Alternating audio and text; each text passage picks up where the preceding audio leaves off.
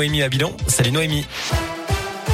Salut Cyril, salut à tous. À la une, Doctolib pris d'assaut au lendemain des annonces du gouvernement. 1 200 000 personnes ont pris rendez-vous pour une dose de rappel de vaccin anti-Covid. La troisième dose qui sera ouverte à toutes les personnes majeures à partir de demain, dès 5 mois après la dernière injection. Et puis 2 autotests par semaine pour les élèves de 6e. Jean-Michel Blanquer, le ministre de l'Éducation, annonce aujourd'hui que tous les élèves de 6e seront dépistés 2 fois par semaine à partir de lundi, puisque les enfants de moins de 12 ans ne sont pas vaccinés. Et seuls les cas positifs seront placés à l'isolement. Les autres pourront continuer à aller en cours. Ce sont les équipes éducatives qui devront vérifier les tests fournis par les parents. Ils ne relèvent donc pas du secret médical, selon le ministre.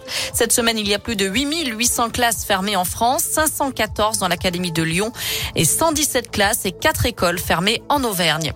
D'ailleurs, les parents qui doivent garder leur enfant testé positif bénéficieront d'une indemnité journalière s'ils ne peuvent pas travailler depuis chez eux. C'est ce qu'a annoncé Elisabeth Borne, la ministre du Travail. Et puis un autre membre du gouvernement a été testé positif, Joël Giraud, le secrétaire d'État à la ruralité.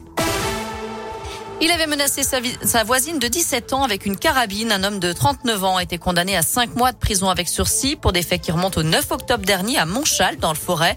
La jeune fille était allée chercher son poney qui venait de s'échapper et qui broutait l'herbe dans le pré du voisin. Ce dernier aurait voulu l'intimider, selon le Progrès. La neige attendue ce week-end partout dans la région, dans la Loire, le Puy-de-Dôme, mais aussi sur les monts du Lyonnais et du Beaujolais. Quelques flocons possibles en plaine également. Nous referons un point sur la météo à la fin de cette édition. Dans l'actu en France, de nouvelles accusations contre Nicolas Hulot. L'ex-ministre et animateur télé a fait l'objet d'un reportage diffusé hier soir dans Envoyé spécial sur France 2. 3 femmes dénoncent des faits d'agression sexuelle. D'autres témoignages ont suivi dans la soirée, notamment celui de l'actrice Maureen Dor.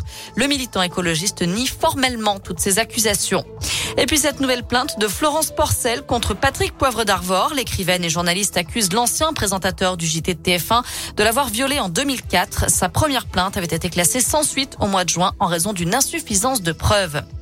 On termine avec du sport, le retour de la Saint-Étienne ce week-end. 15 000 coureurs s'élanceront demain soir pour la 67e édition de cette épreuve mythique. Au programme 13, 23, 46, 78 et même 156 km pour ceux qui vont faire l'aller-retour entre Lyon et Saint-Étienne avec des conditions climatiques qui s'annoncent assez rudes.